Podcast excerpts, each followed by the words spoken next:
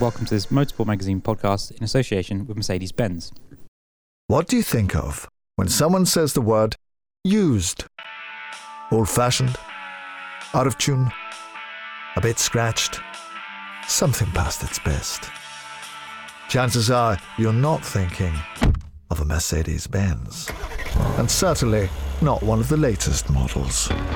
Think Mercedes Benz approved used. Suddenly, there's a lot more meaning to that little word. Visit your local retailer to find your used car today, and you'll see what I mean. I like the way you work it. Mercedes Benz approved used. Used, but not what you're used to. Now, with me today is Freddie Spencer and Mat Oxley, um, and we are going to be looking ahead to the MotoGP season, and we have a lot to discuss. There's even the last week, a lot has happened. So um, we've got six pages of questions from you, the readers, as well. So let's just get going. Let's start with who's going to win it. You go, Freddie. Buy some Yeah, who's going to win it? Um, I, you have to say, obviously, at this point, m- you know, Marc looks very strong. Um, I think not only for the fact that he's the defending champion and what he's done in tests, but I think also some of the progress they've made with the bike. You know, they they're working on the engine uh, characteristics, and um, I think too the um, electronics for them. You know, each year that goes by with the standard electronics that everybody has to run, I think is is beneficial uh, for Honda and and they just look very comfortable. And that that's the thing that Marc every year he seems I think just a little more comfortable in the position he's in.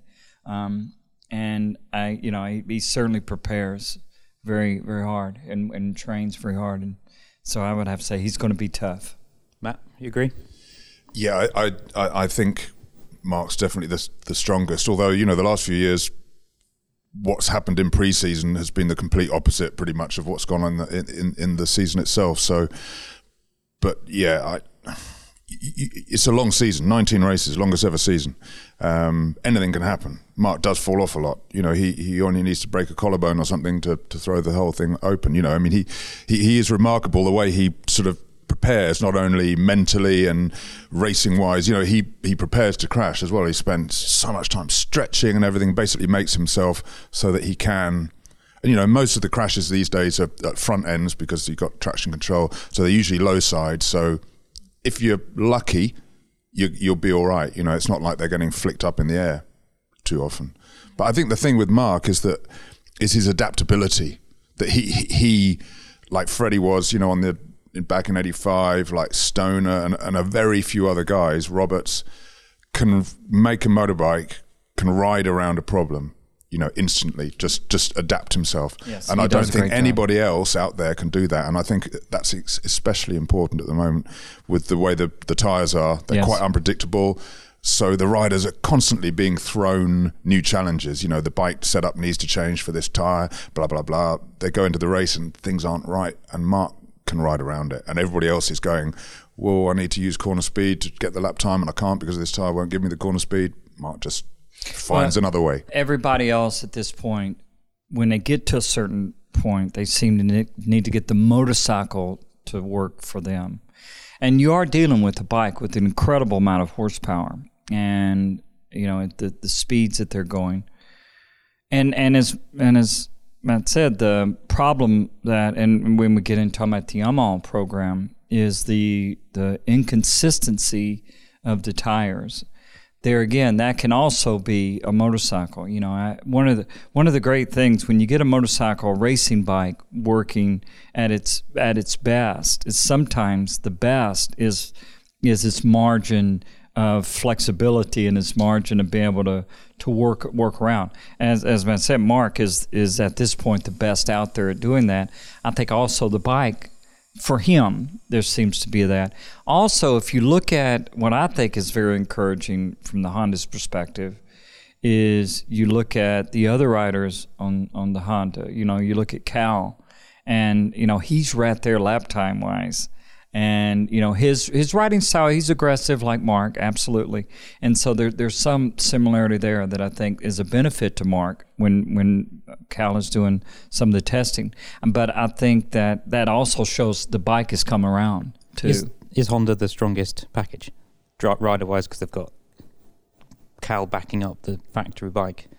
That's arguably better than any of the other factories having those three, and now his teammate that that's the best package. Well, you look at the world champion. Obviously, Marc Dani won the last race. He won two races last year. You would expect he's going to be there, and then and then Cal. I, I think um, from just the on on the factory bikes, you would have to say they those three are, are pretty strong.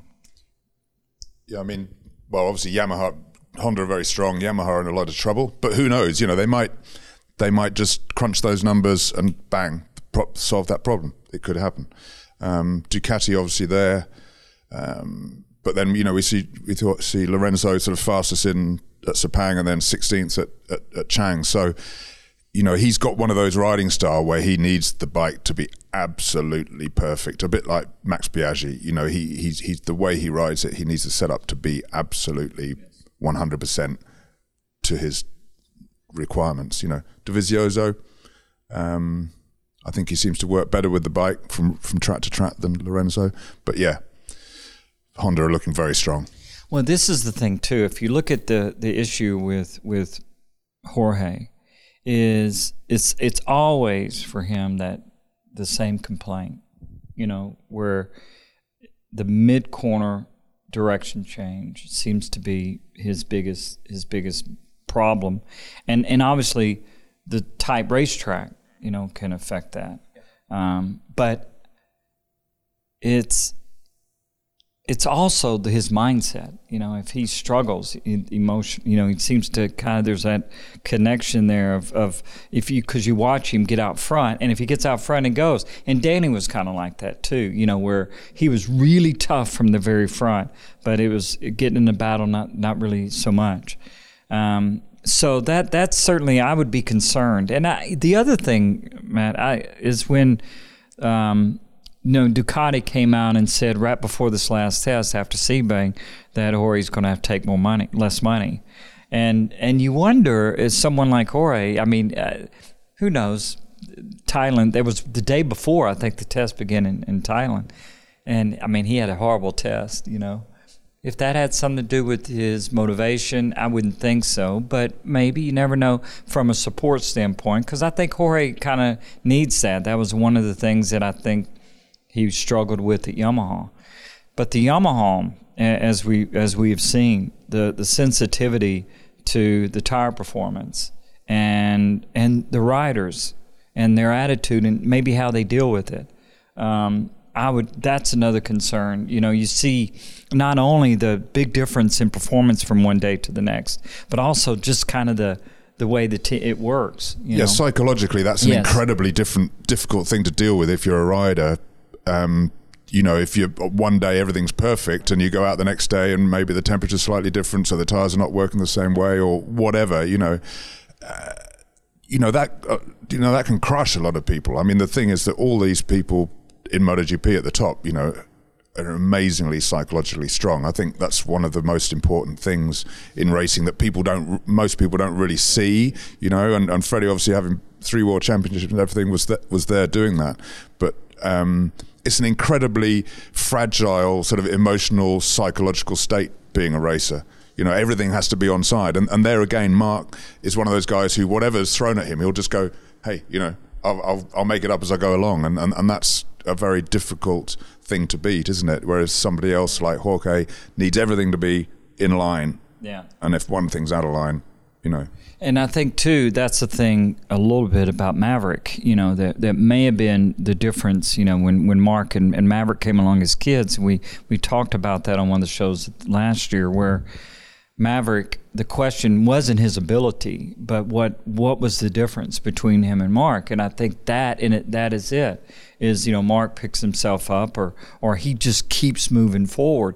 And you're right at the at the very top level in, in motorsports. I mean, we we have to deal with we deal with the danger. You deal with the the expectation, and also you're putting yourself out there every single lap every single day, and that's part of it. And so the other things kind of it depends on how it goes wrong with that. You you get so focused on what you do that if there's and, and this happens with a lot of riders, and I've seen this growing up as a kid, and people that would come along that had incredible ability, but they'd get to a certain point, and that the limitation was that you know where they they couldn't deal with the struggling, you know, the late on Sunday afternoon, or or if things didn't go right, and it wasn't because they they weren't strong; it's just all their energy went into doing what you do, and and I think that's that's maybe where my concern would be, and that's kind of what I was getting a while ago with with Maverick is is you see him he's he's really quick, but just a little bit of struggle. Over 19 races in a world championship, that if I was Yamaha, that could be a problem. Obviously, Lorenzo left Yamaha for Ducati to win the title with another manufacturer. Um, a couple of people have asked whether Marc needs to do that. Um, does it diminish his legacy? I think that came from uh, Deputy Dog and um, obviously, and also Oscar J. I think uh, Marc at the moment, I think his his sole desire, as far as I see it, only he knows what's going on in his head, is is is that he wants to win as many championships as he can, and I think he wants to win ten. we, we, all know who's won nine.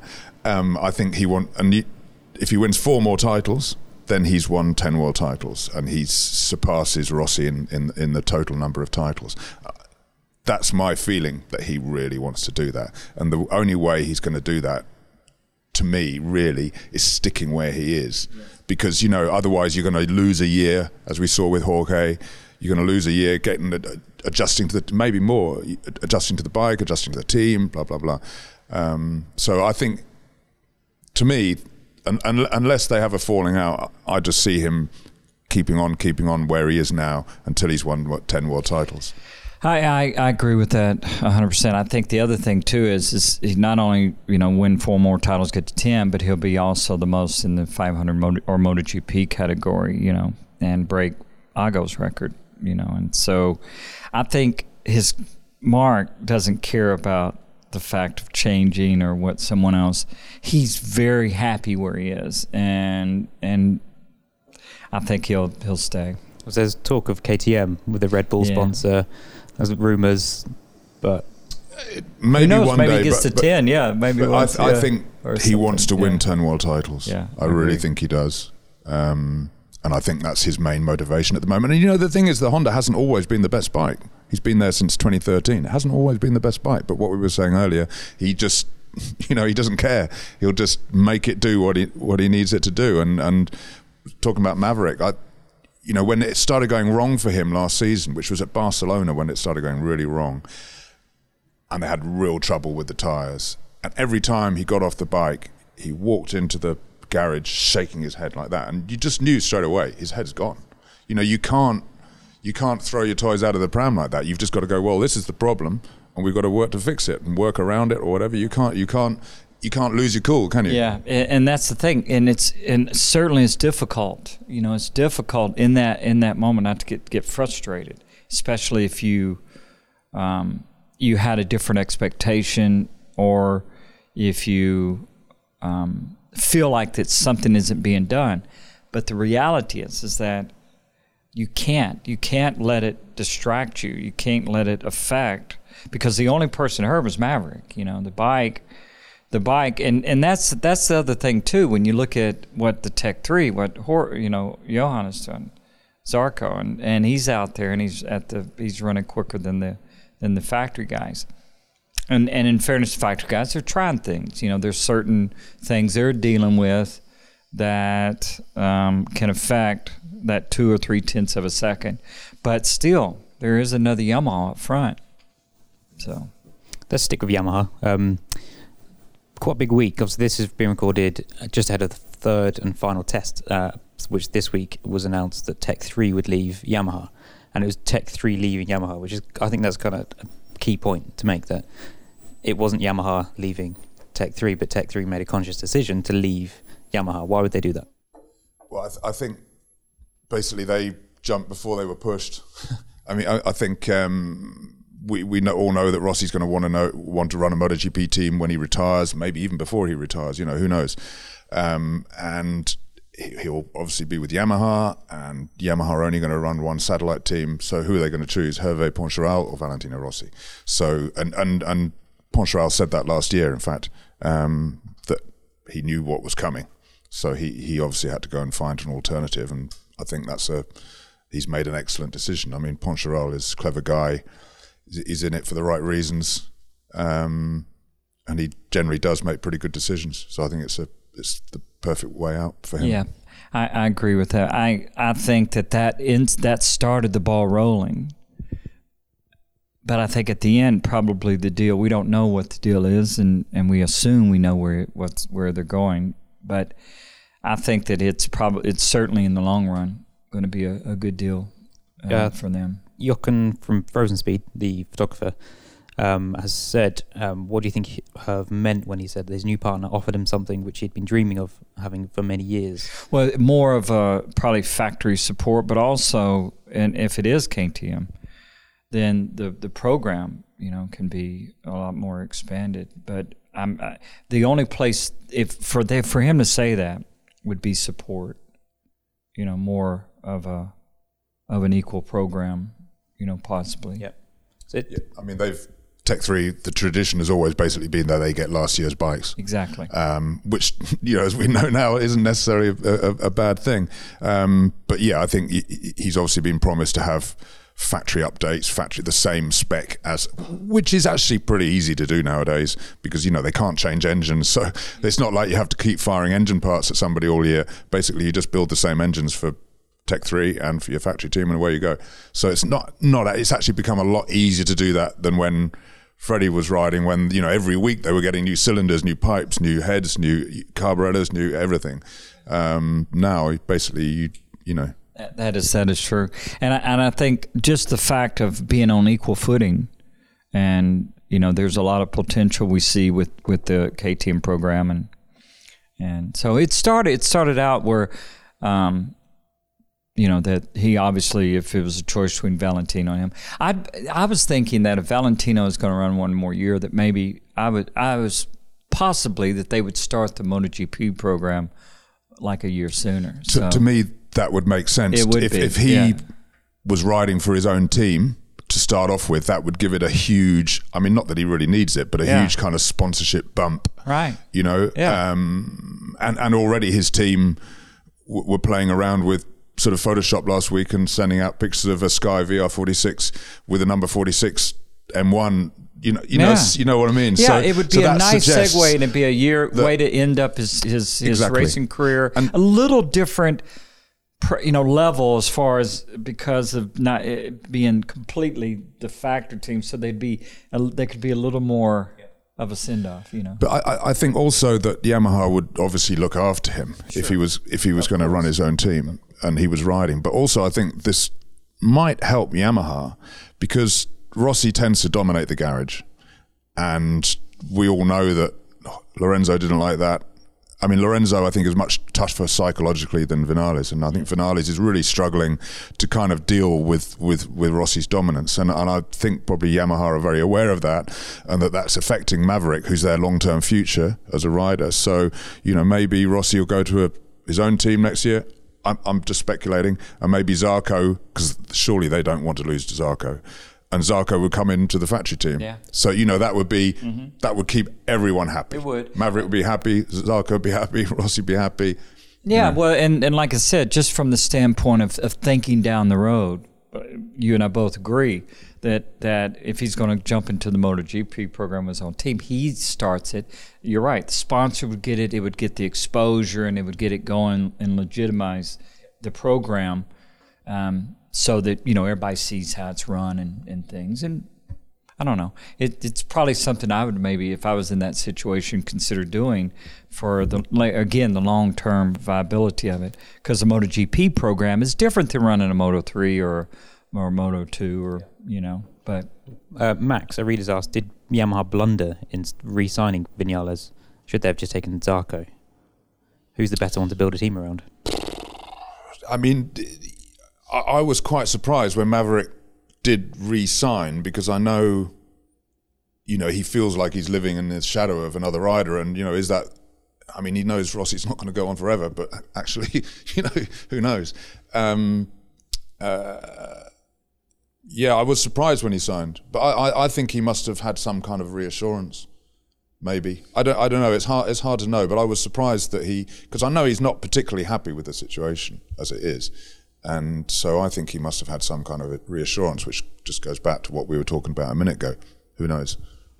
Is he in a bad place that's going to affect the season? Do you think?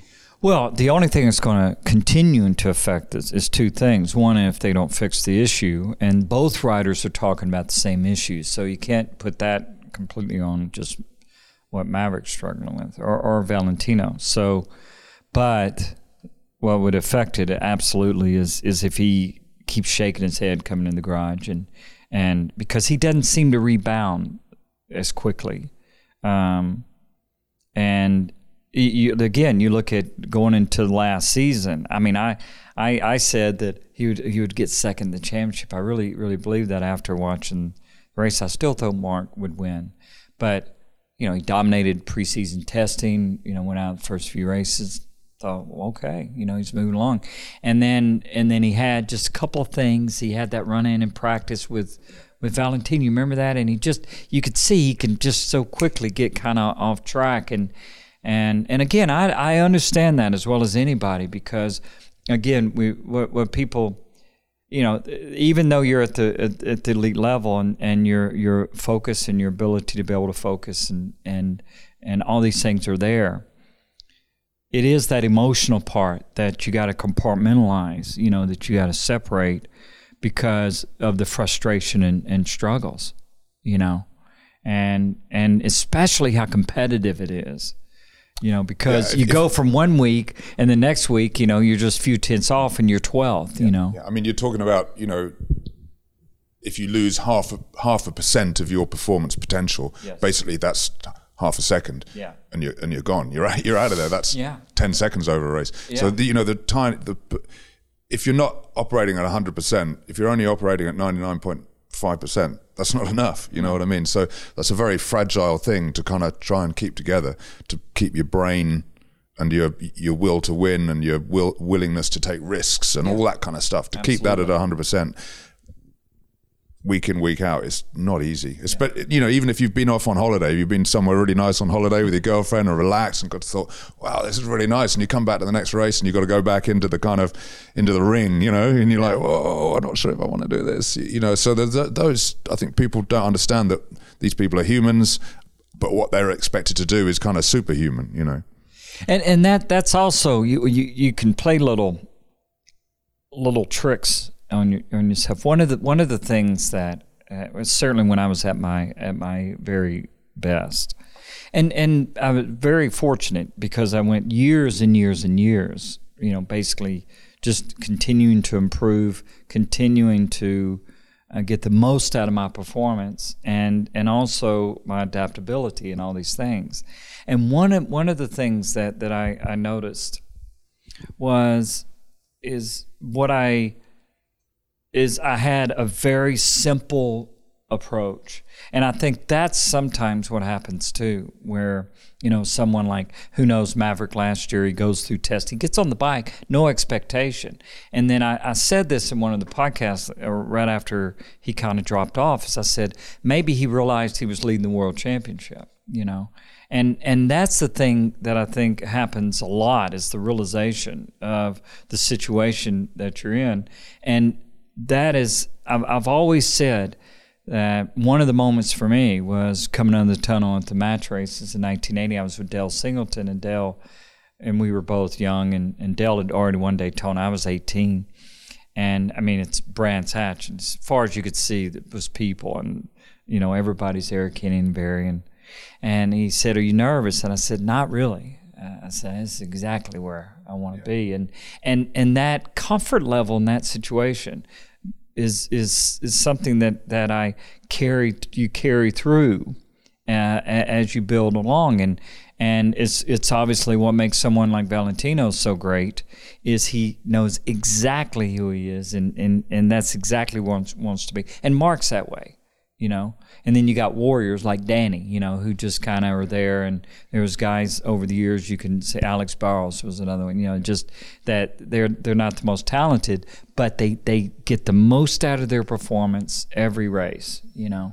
Did we did we see a glimpse of that with Zarco when he crashed out of the lead last season? Was that him realizing I'm leading? Not not some. No, I don't. I don't think so. I, I think because that happens. You know, it happens to even though he's a world champion, it still is. You know, I mean, it was the the big race.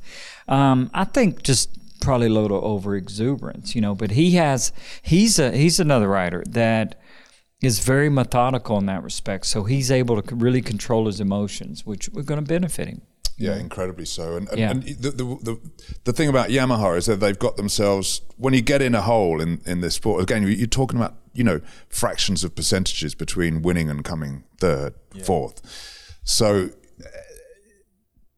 uh, they've been running, what, three, four different chassis the last, you know, six months, eight months. And, and when you're doing that, you're never getting to, un, you know, to ride a bike fast. You know what, need to know it so intimately that you need to know what it's going to do before it does it. You know, if you go into a corner a bit too quick, or you know, you make a slight mistake, or you, you know, you need to know how it's going to react. And and if you don't know the chassis that well, you won't know how it's going to react, and then you're not going to be able to go fast. And, so they're all r- jumping from chassis to chassis to chassis, and they're never getting intimate enough with it, any of them to be able to take them to 100%. So I think that's one of their problems. Though they've just, you know, that, and then they start asking questions that they shouldn't be asking because it actually the reason they're not going that fast is because not because there's a problem, it's because they haven't. Yeah. they're just jumping around too much. And whereas Zarco, bang, bang, bang, and you actually think that the chassis that he's using is a 2015. It's the chassis that Rossi and uh, Lorenzo used in 2016, um, but they didn't use the 2016 chassis. So actually, it was 2015, designed for Bridgestones. you know what I mean? So Seven you go, yeah. wow, th- this guy, yeah, that's motorbike racing for you. It- It's yeah. it, it, it's what he's he's comfortable on it. He knows, it, as you said, Mat. It is always about being able to push the bike to that very limit and and a little bit more, and know it's going to be okay because that's how you're able to push it that little bit more. Mm. So in eight, eight months' time, we sat around the table. Is Zarco the best placed Yamaha rider? he could be, yeah, he could be. I, I, think he's going to be certainly he's going to improve on he's certainly going to improve on what he did last year, I believe, and he's going to be there every every week. I mean, looking at the runs, I think that he did at Chang. I mean, he, I think it was quite a short run, but he, I think he did the fastest run of all. It was quite a short run, but um, low thirties, three or four low thirties, and I don't think anybody else did that. You know, so you go, wow, you know, Yeah. um, uh, and I'm- but in a way, the situation that he's in, you can kind of thank Dorna for that because it they all their work over the last eight nine years has been to try and reduce the gap between the factory bikes and the independent bikes. So with it, you know, do, doing what he's doing now, ten years ago or twenty years ago, would have been impossible. Yeah. But but now the bikes are all so similar and the electronics are the same. Blah blah blah.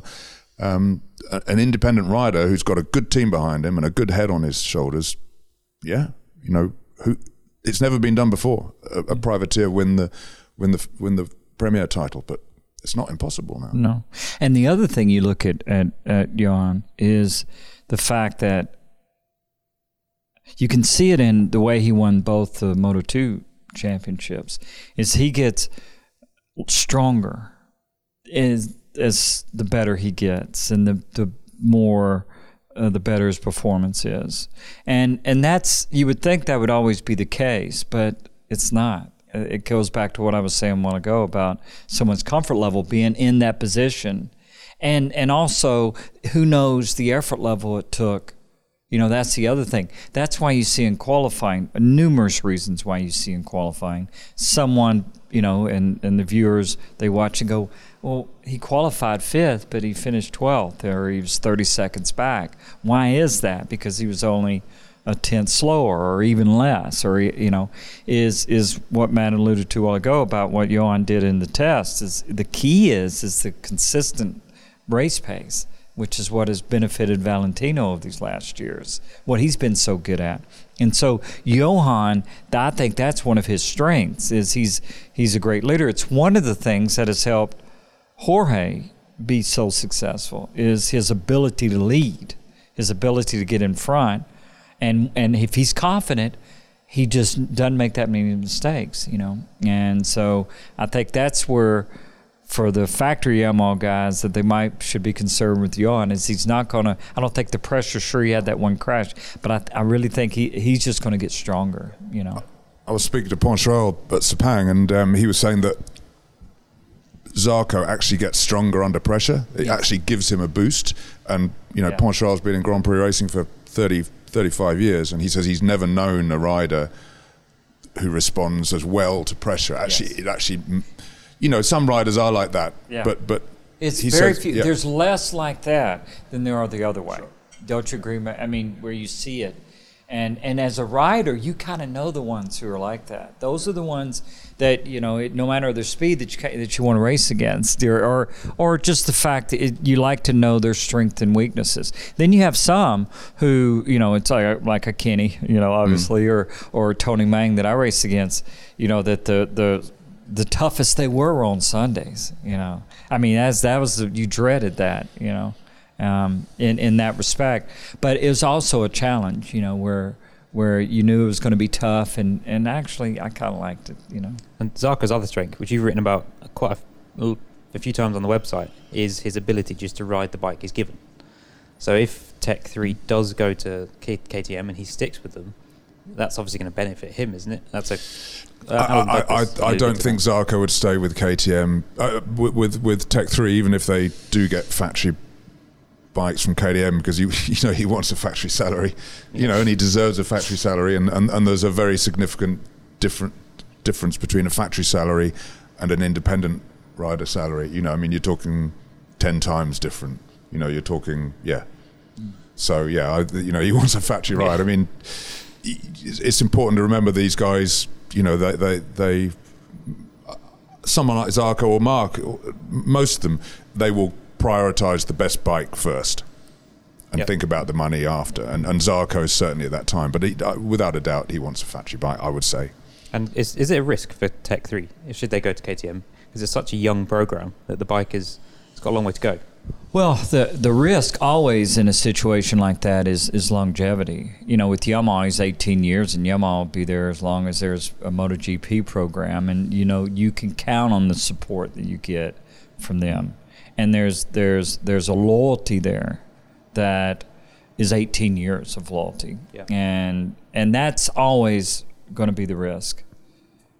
KTM, you know, if if you look at the way they've done their other programs, they get in and they kind of stay in and they're in, involved and and I think, but you know, they're also not anywhere near the the size of company and things. And, Do you expect uh, them to close the gap this year? Well, close the gap to a certain close Suzuki- the gap where Suzuki, yeah maybe. close the gap Suzuki. I think that's that's going to be dependent on on the riders. I think you know every year obviously the bikes improve, but as long as they keep moving in the right direction and they make the right choices to improve, but it's also dependent on on on the riders. You know? Is it the right lineup with Kallio obviously in the wings and Um, I think they've got a good lineup for where they're at at the moment. I mean, obviously Bradley Smith has struggled with the Michelins. You know, he he had a tough season last year, injuries and so on. But he he was actually already kind of in quite a bit of trouble the year before with the Michelins. You know, obviously he his the last season on Bridgestones. Where did he finish? Fifth or something? I mean, he had an amazing season, amazing season. Obviously, you know, wow. But that, that's just one of the things we keep talking about. You know, you change something, some riders can deal with it, other riders can't. And you know, maybe he'll get the hang of them this year. Um, but I think for where they are now, you know, they need to get the bike better this year, close the gap a bit, and then that will attract, you know, and then they'll need to put a big amount of money on the table, and that'll attract a winner. Who knows who? But um, I mean, the problem is when when you're behind, like KTM and Suzuki and Aprilia are, you know, they're like, wow, we found a second over the winter, but so is everyone else. So is everybody you know? else, exactly. So wow, you've got to you've got to keep improving to catch the people at the lead in, at the front. Honda, Ya- Yamaha, Ducati. You've got to be improving at a faster rate than the best factories out there with the most money and the best riders. That's not easy. No, and the most difficult thing is not just the pace. The diff- the thing that the factories do so well is is give the riders something that they can utilize over a longer distance, which is what's so frustrating for Valentino with the Yamaha.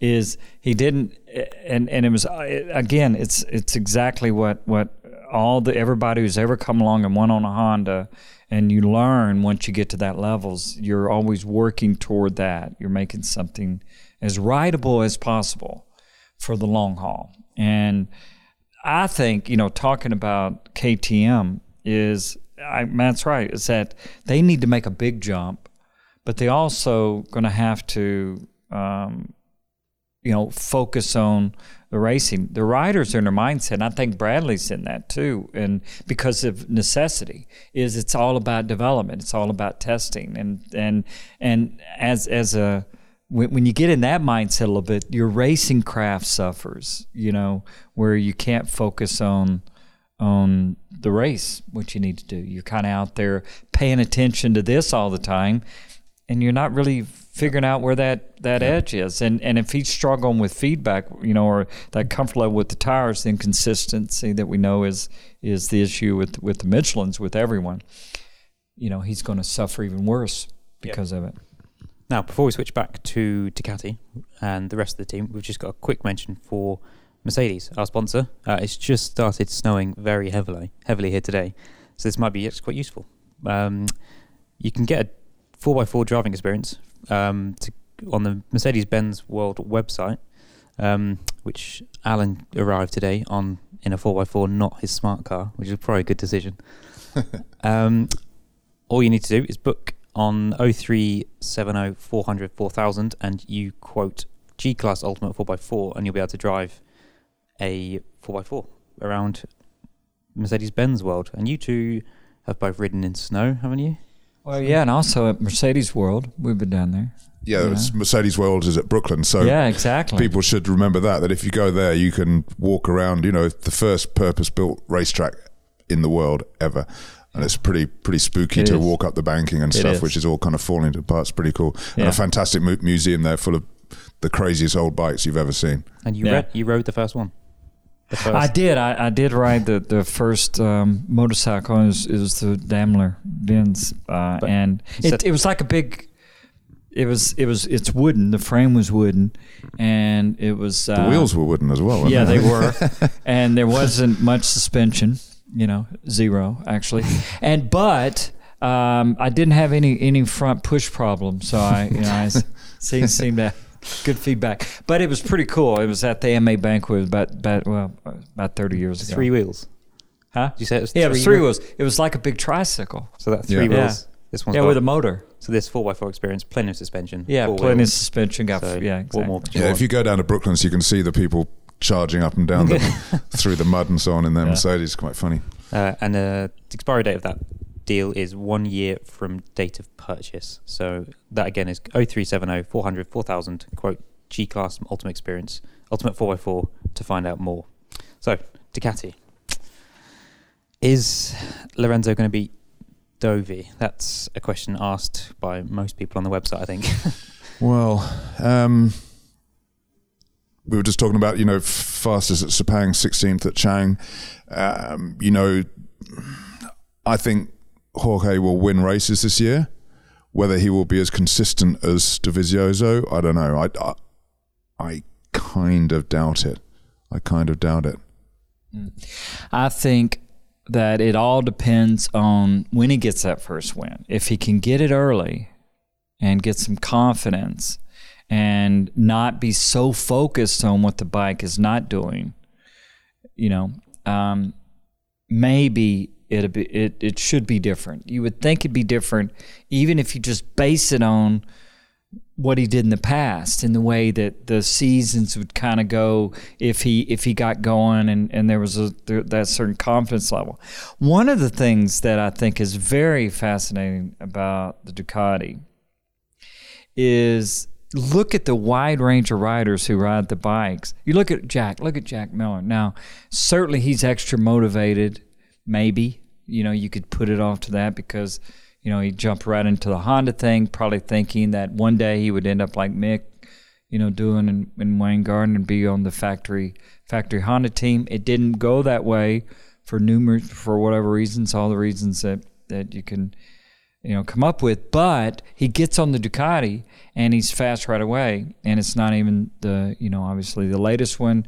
But but we kind of see that that there is a certain flexibility again that seems to happen with with people that, that ride the Ducati. Um, so I think that that overall the Ducati seems to be moving, I think, in the right direction. But I would think there'd be somewhat of a similarity between the approaches of Dovizioso and Jorge, and and just they they both they're not really aggressive riders. I mean, Dovi a little bit more maybe than Jorge, but but I think that there's a lot of potential there, and if if Jorge gets it going, where we as we saw in Spain, where we see those guys up front, who knows? You know that, and if that happens and it happens early, that could spell trouble for everyone else.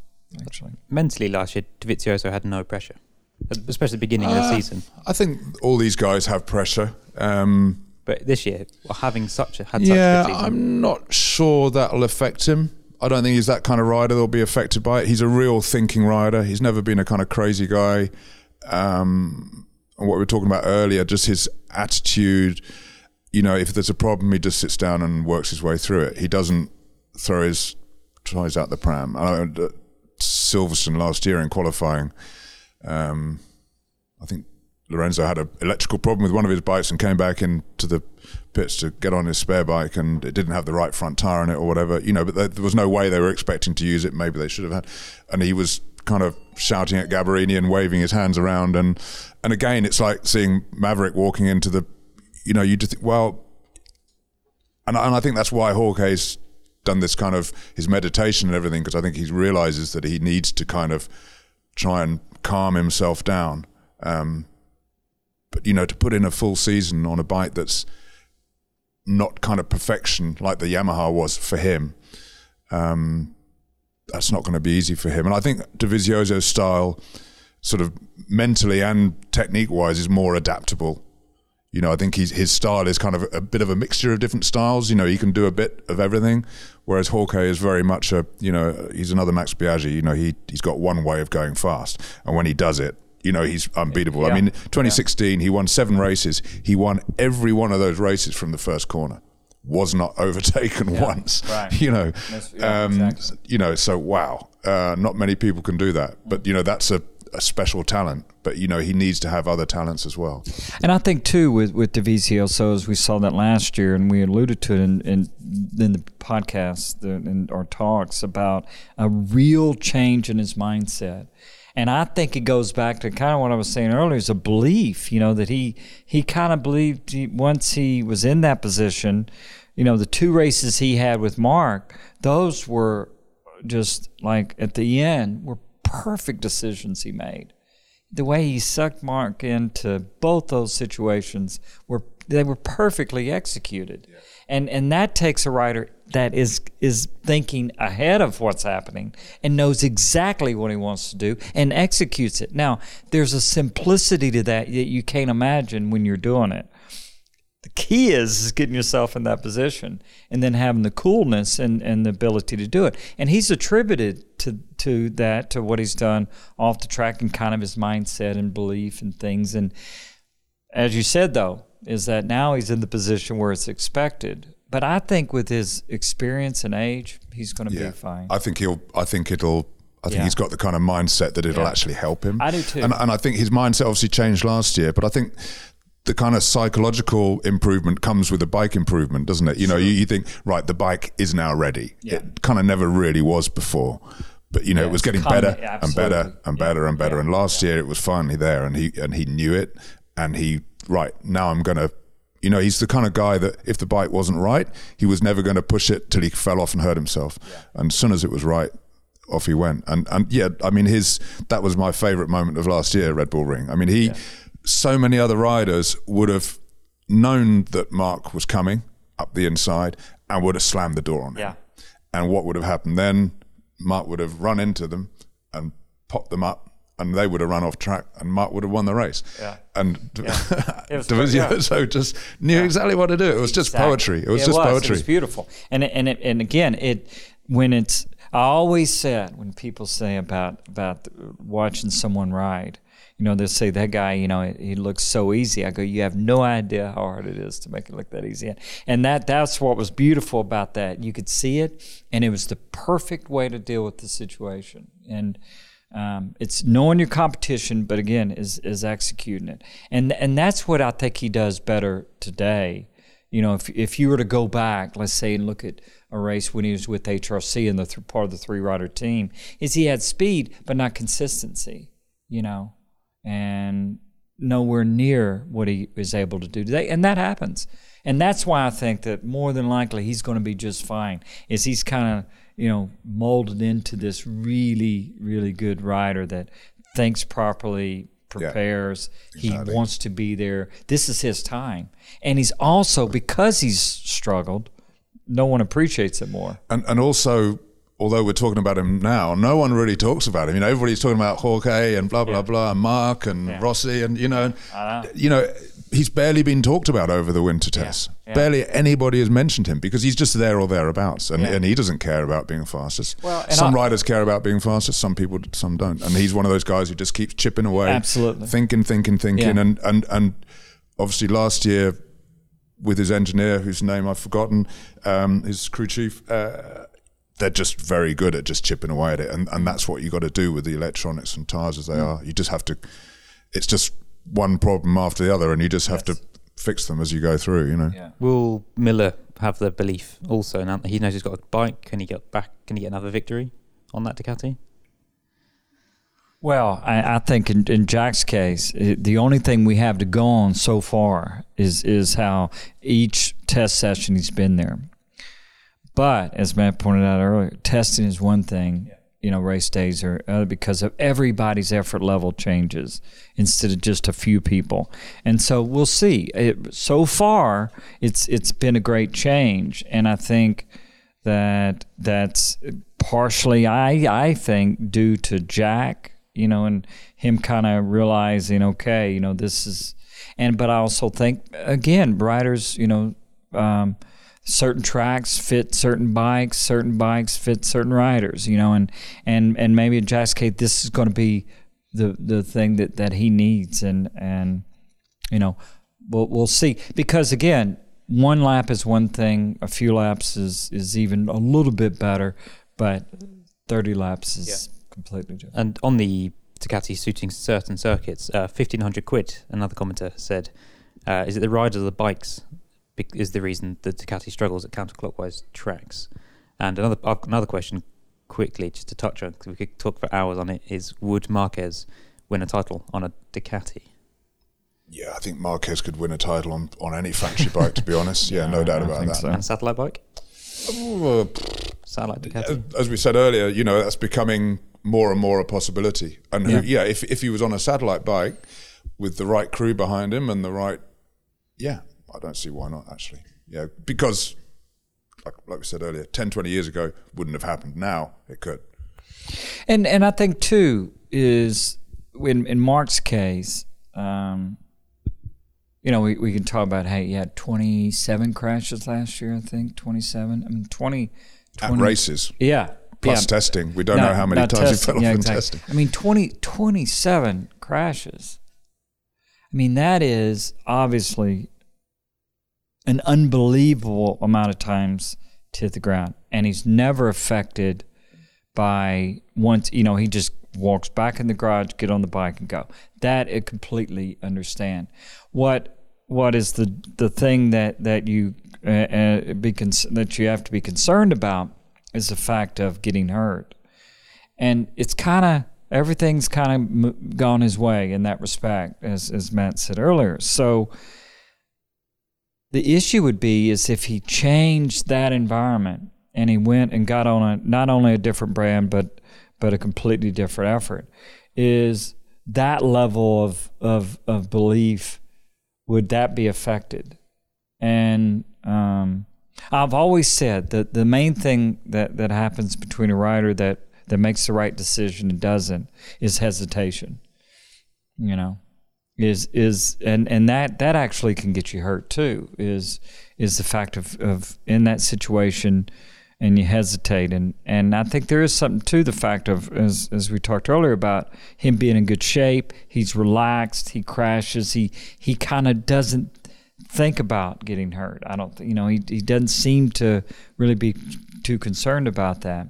Um, so there's a lot more issues than just my point is is whether the bike would be up to a certain level. As I, I think there in Marc's case there's there's even more to to it. You know. Yep. And the circuit specific Ducati is it all I'm bike? just trying to think. I was trying to think of the anti-clockwise circuits, and um, uh, yeah, I'd need to look at the results to kind of work that one out. But um, uh, I, I think it's more a case of circuits that have that are particularly asymmetric, where you get a, a track where you've only got a couple of right-handers on it. So. Um, so the you know the one side of the tires doesn't get warm or whatever. I think that can affect some bikes more than others, and and also some riders more than others. Um, but the Ducati, well, last year, pretty much. Yeah, now, now I'm thinking back now. Brain's going that that Dovizioso did always struggle at left-hand circuits, and um, I've not got an answer for that right now. No. Yeah, I, think there's always that possibility that a bike likes to go one direction. You know, I I I can think of a couple of bikes that I had, but they were ones Erv built actually. Uh, Erv Kanemoto that he built that uh, T751 said it was an issue going to the left, but that was actually something in, in the actual geometry of the bike and, and the manufacturing of the of the frame. I think it has to do. And if you look at Jorge, you know his case is is him being able to run a soft enough tire so he can run the the corner speed if he if the higher speed circuits I think or when for him when he has to go to a harder tire he struggles you know um, other than that I don't think that there's as as much maybe reading into it as, as you as you The- might uh, think I mean, th- there is one thing that Marc loves going left. You know, he he he does dirt track all the time, so he actually most riders. I think, well, most racetracks in Europe are, are, are clockwise, so I think most riders feel happy going round right-handers because they're more used to it. But but Marc is is much prefers left-handers, but he's still pretty good around right-handers. So when you get to a, a, when you get to an anti-clockwise circuit, it's it's pretty hard to stick with Marc, you know, and, and, and maybe th- that probably makes everybody else look like they're struggling, and it's actually not Yeah, that, but it's just. Marc being faster, you know. yeah. Right. Let's rattle through the rest of the grid. Suzuki. they're in that situation we mentioned you know they they- you know they need to improve you know if they find a second they'll be delighted but you know they need to improve at a faster rate than Honda Yep. and and that is really hard but I mean you know a great bike um, last year they had a bit of a disaster Rins was injured a lot of the time Iannone you know he's he's I mean, I love Iannone. He's he, he's.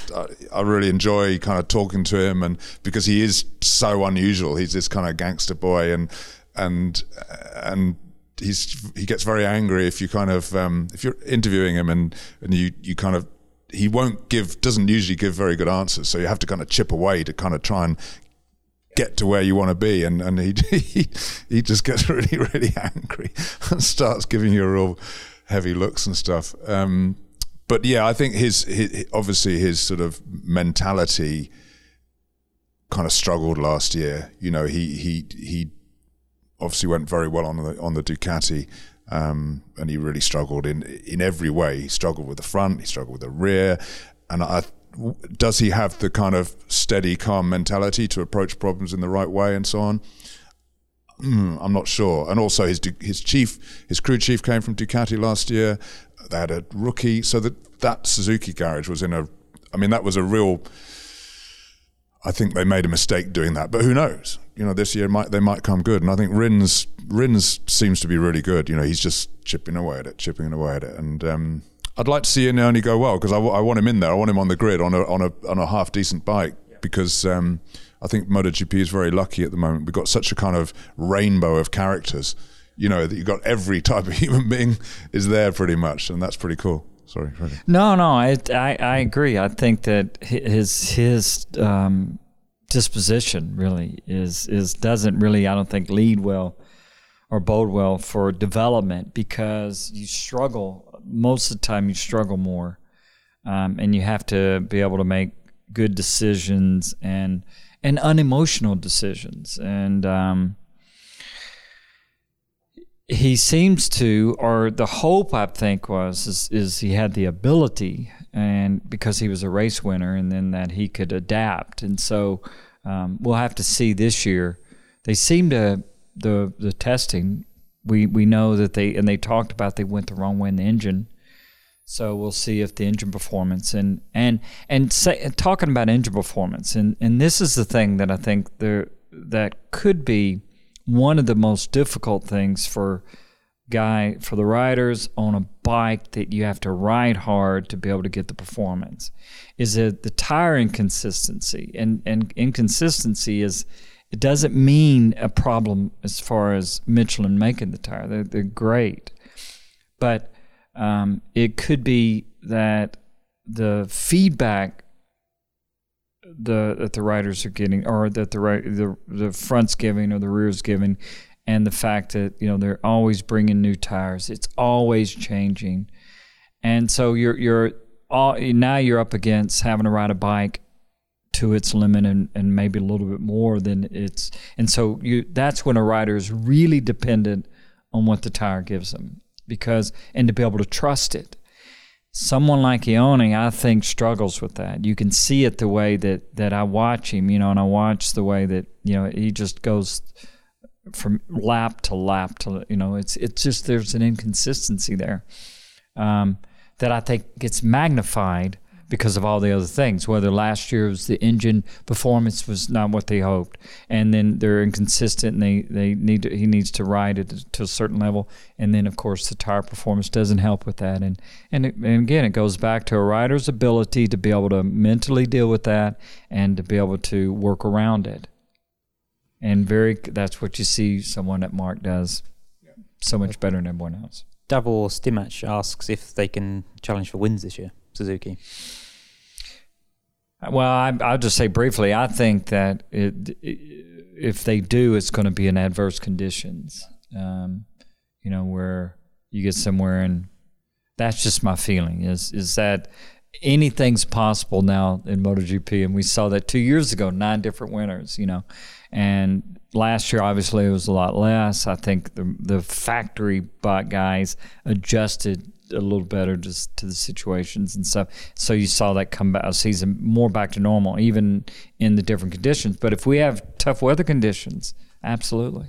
Yeah, I, I, think they'd be doing very well to get on a podium in the dry. I think. I think, um, you know, they kind of lost a year last year, and everybody else kept on moving forward. So, um, you know, and and Rins is obviously just getting better and better, but you know, they don't have a kind of a Marquez or a Dovizioso or a, or a Rossi, you know, at the moment. So you know they're developing a bike, um, and they haven't got the best riders. So I, I don't see them winning a race. But I, I would lo- I would love to be proved wrong because you know the more factories the merrier, and, and, and it's a it's a you look at that bike and it, you know with the carbon fiber engine hangers and stuff, and it's just a really nice, sweet, clever little bike, and um, it would be good to see it do and well. it's good for them exactly. And and they you know that's what hurt them before coming in and out a few little bit. They're not obviously uh, the biggest of the japanese factories and so budget's always consideration. But i think if they can what really was good for them was maverick and it's too bad they lost maverick. It would have been interesting to see you know him staying with them. And um I think that would have been the best situation for Suzuki without question. But that's not the case. So you have to adapt and and we'll see. And and Rins, you know, he seems to, you know, put in. It's like you said, he's certainly getting better. And if he can stay healthy, and and we'll see where he goes. Does that mean that they could, if Rins does perform better, then that makes Suzuki's job easier with Iannone? Michael Dolan asks, Dolan asks, how should they deal with the underperforming Iannone? And uh, all the Instagram hits in the world won't give him as so much as a thousandth of extra lap time. Well, he he. Um, I mean, he, he had a two-year contract, and this is the second year, so he knows that he's he's got to step up. Um, maybe that'll make the difference. You know, I think he's he's quite an emotional rider, rides a lot of emotion, and you know, losing your losing all that money for 2019, if he loses his ride, that's quite a big emotional kick up the backside. And you know, who knows? He might turn it around. That you know, if Suzuki they've got the engine better and the chassis better. You know, they made a big step at the end of last year. You look at their results; suddenly got a lot better after Aragon. They stayed at tested at Aragon. They tested a new chassis. They tested, um, you know, new solutions to the electronics, and they tested a new engine with different crankshaft inertia, which made a big difference. But obviously, they couldn't use that in the in the races because they weren't allowed to. So you know, I think they're going to make a step up, but is it going to be enough? And there's not much you can do to make a rider perform better, except saying, you, you know, if you want to ride next year, you need to go faster, and and you can't really get in there. Well, I mean, you can make him a rider better or worse, I suppose, but really, it all has to come from inside, you know. And he knows he's under pressure now, and that sometimes can be good, sometimes can be bad. He, he's got to step up, otherwise he's going to be out of a job. Yeah, and and the thing is, is that we, we with someone like Iannone is that he, when he won at Ducati, when he was part of the team and anyone, and they chose him, you would think that's the best situation he's going to be in. You know, that's the most confidence he's going to have and the most support he's, he feels. And, and an emotional rider like him, that is a very important thing. And we'll, we'll see with Rins doing better that, you know, a Japanese tendency is, uh, or, or a team tendency, is the support is going to start going toward who's performing the best. Because at the end of the day, that's what the writers, you know, obviously getting paid to do, and you you can support them, but it's not up to the to them to make him perform. It's it's up to him. Yep.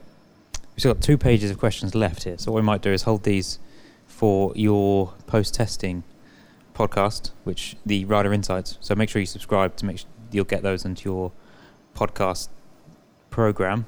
Uh, but let's go back to maybe Aprilia and the rookies. Morbidelli, maybe. Who's going to stand out for you guys coming through? Again, going on testing, Nakagami has been amazing. Um, and, you know, we saw that with, with uh, Folger last year. You know, th- you're riding in Moto 2, and Moto 2, you know, it's based around a road bike engine. Uh, so it's not a full prototype and no electronics so you, are getting off a bike that's kind of not a full it's kind of midway between a super sport bike and a grand prix bike. And, and then you get on to the mostest of a grand prix bike and it's got carbon brakes it's got electronics it's just designed just to do one thing. And all those ele- electronics are designed to help you not to make your life easier but to help you go faster. So everything is designed for perfection. And i think a lot of guys they get off a moto 2 bike where they're having to ride around. It's kind of the fact that it's not a full Grand Prix bike and they get onto a MotoGP bike, and they're like, wow, this does everything I want it to do. And and I think I think uh, we do see that now. We saw it even with 250s. You know, when Lorenzo got off the Aprilia 250 and got on the Yamaha, he said it was easier to ride. You know, because it's a big, it's heavier, it's it's it's um, uh, it's softer, it's got four-stroke power, it's easier to ride. So I think Nakagami might be doing what Folger did. You know, finding it easier to ride, and Morbidelli as well they would be my two standouts. Um, yeah. Yeah, I think I think Nakagami for sure to me is the surprise, and and there are certain situations and where. You, and you look for that in a rider is they if they get on a bike with more power, they either like that or they don't, you know, and they can deal with that and adapt to it, um, and because it does everything faster. It's it's it's, but I think that when you see someone um, that has the ability of, of a Morbidelli and, and you, you can kind of see that in his writing. I think he's going to do really well. And, and the key for, for the most difficult, it seems to be the most difficult thing for riders come from, from Moto 2 and, and probably the, the bike that, that takes the most adjust would be the Honda. You know, it seems it has the narrowest, you know, kind of window – a little bit. I, I know the M1, the engine characteristics on the Yamaha, the the crossplane, it's, it's a little smoother, um, and the Ducati seems to be um, also a bike that is easier to, to, maybe a little bit to adapt to. So I think that Morbidelli and Nakagami, they not only have the um, to make that that leap, but also they're in a situation to where if they can do that right away, that really bodes well for their their future. I think. Yeah, yeah. You know. Yeah, I mean, th- they have to just take it one step at a time, and and and you always tell racers, young racers, that sort of coming up, just you know, there's no hurry, man. You know, you've got to, you know, you just just keep learning one step at a time. But you know, when you're 23, 24, 25, and you're a racer, that the whole point is is not not waiting; it's getting where you want to go. Yeah. As fast as possible, and, and, and they, I think they're both pretty clever guys. Yeah. They've got good people around them. A lot of Uh, experience. They just need to just chip away because if Yeah. you don't do that on a MotoGP bike, unless you're Marc Marquez, you, you know you're going to have some big crashes. So they need Yeah. to just kind of just like plan out their season really and just where they want to be uh, one by one and just keep getting better and better and better till till by the end of the year they're kind of up there. You know. Yes, and, and also the the teams tell you, yeah, you know, you can do that, and then of course they want you to perform too. You know, so Yeah. it's it's a Yeah. it's, it's Yeah, also it's a double-edged sword, isn't it? yeah, Yeah, just take exactly. your Like, time, Yeah, but- take your time, but you you know you're about three tenths slow, Yeah. and if you could pick that up just a little bit, we'd appreciate it. You know, so but no, it's um, I, I think it, yeah, it's it's certainly it's a great it's a great time for the championship because of the level of the equipment, you know, and I think that's what we're seeing too. You're seeing um, the Nakagami, you're seeing the Morbidelli, and you're seeing the performance. And, and from Honda's standpoint, they would benefit in in the satellite teams being closer to what the factories are using for their program too. You know, I and, think and I think we're maybe seeing that a little bit too. Yeah, absolutely, uh, and and I think you know they, they they the fact that all the bikes have to be pretty much identical now. You know, you, the satellite bikes and the you know that helps everyone. You know, they've got to they can't just build a, a special for Marquez. They've got to actually make it work for everyone.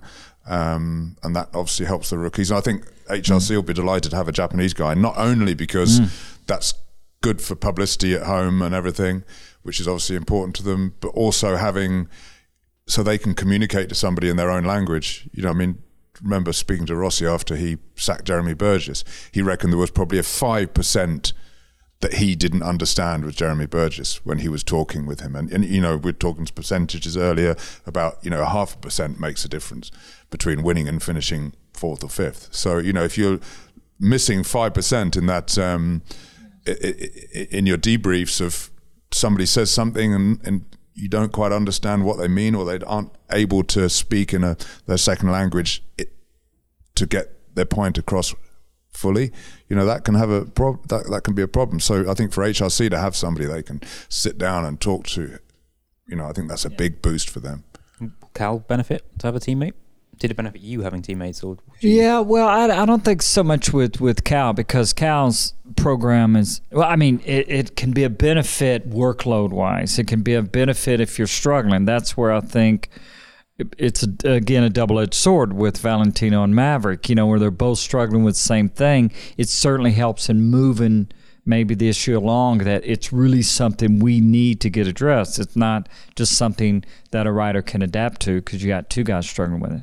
So from that standpoint, it, it certainly can be a benefit, and I think if, if they're testing some, but in, but specifically with Cal, Cal is more concerned with what he does with the factory. You know, he does testing things, his relationship, his whole obviously what what was so important to him was in this last contract where it's an HRC, it's a it's a Honda deal, and and and again that comes because he is, you know, he obviously is out there to win, do the best he can. He wants to win races, but it's also a, a he's a support for for the factory team and, and maybe specifically Marc in that respect.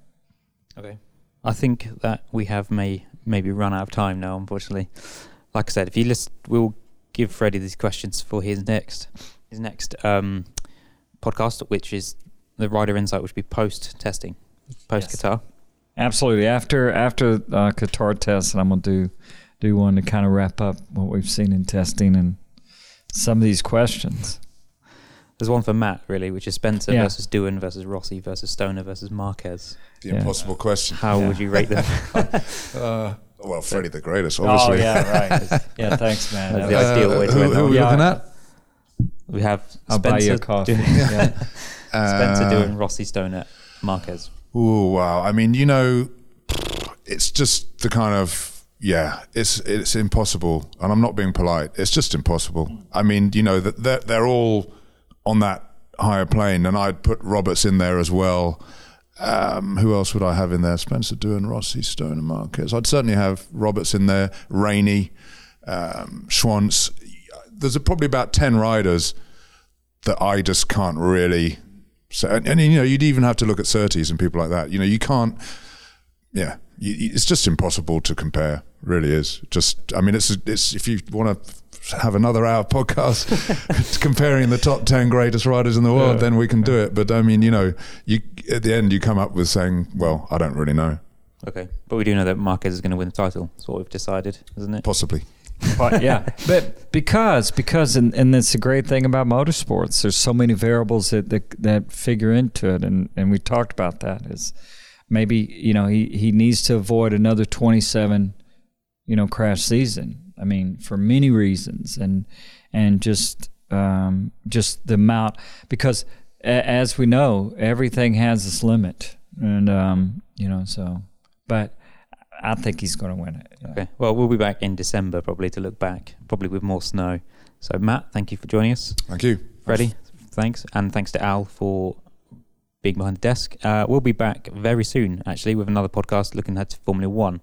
So, do subscribe. Um, so, yeah, we'll see you then. What do you think of when someone says the word used? Old fashioned? Out of tune? A bit scratched? Something past its best. Chances are you're not thinking of a Mercedes Benz. And certainly not one of the latest models. Think Mercedes Benz approved used. Suddenly, there's a lot more meaning to that little word. Visit your local retailer to find your used car today, and you'll see what I mean. I like the way you work it. Mercedes Benz approved used. Bag it up. Used, I like the way but not what you're used to.